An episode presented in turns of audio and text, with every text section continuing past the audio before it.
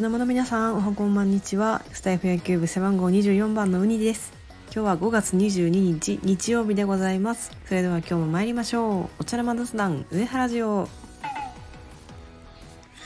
はい皆さん。えー、首位楽天イーグルスとの3連戦が終わりましてなんと3連勝スイープいたしました。素晴らしいですね。はい、交流戦前に3連勝ということで、非常に勢い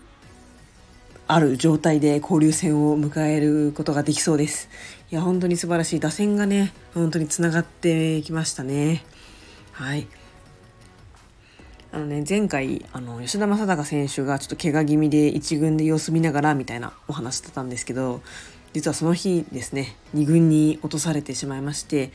まあ、治療に専念されるということでちょっとしばらくね抜けてしまうっていう状況になってしまいました。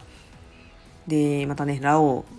えー、こと、えー、杉本選手もですねなかなか不調でこう4番として こうまだまだ務まってない状態ではあったんですけれども、えー、ラオウもかなり最近当たってきましたね。ホームランも飛び出しましたし、まあ、マルチ安打っていうのがだんだんこう安定して出てくるようになってきました。まあその中でですね、あの以前も申しましたが特に中川圭太選手がすごい、もう本当に4番中川圭太がもう見事に機能していて、はい、あのこう本当に徐々に調子が上がってきましたね。こうヒットが打てるようになって、でもそれがまあ1日1本タイムリー打つぐらいな感じだったんですけども、今日は3安打が昨日か。で、今日は2安打の3打点か。いや、本当に素晴らしい活躍で、ね、あの、もう本当に、なんだろうな、みんなすごいですね。福田宗で、こう、まず出塁して、で、大城選手も、こう、怪我からの復帰で、そのまますぐに活躍されて、まあ、バントもするような器用な、えー、バッターでもありますし、ちゃんと長打力もあるっていうので、で4番が返すみたいな。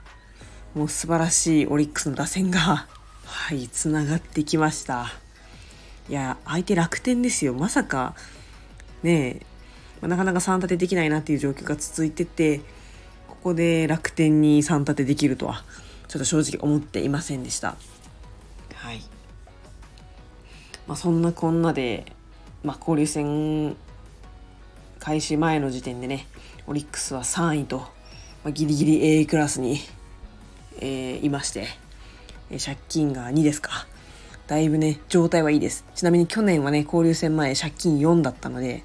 実はね、去年よりもね、いいんですよ、成績が。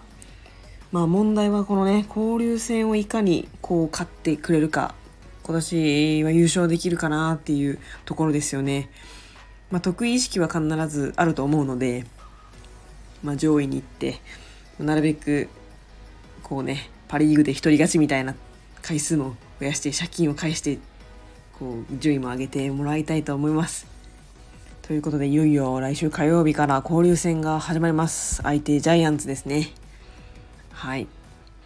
あのもうこの勢いでそのまま行ってもらいたいですし、まあ、2019年のね交流戦首位打者中川圭太選手の活躍も期待したいと思います。はい、ということで本日も配信を聞いてくださりありがとうございました。ではまた次回の配信でお会いしましょう。絶対優勝オリックスバファローズ。それではさようなら。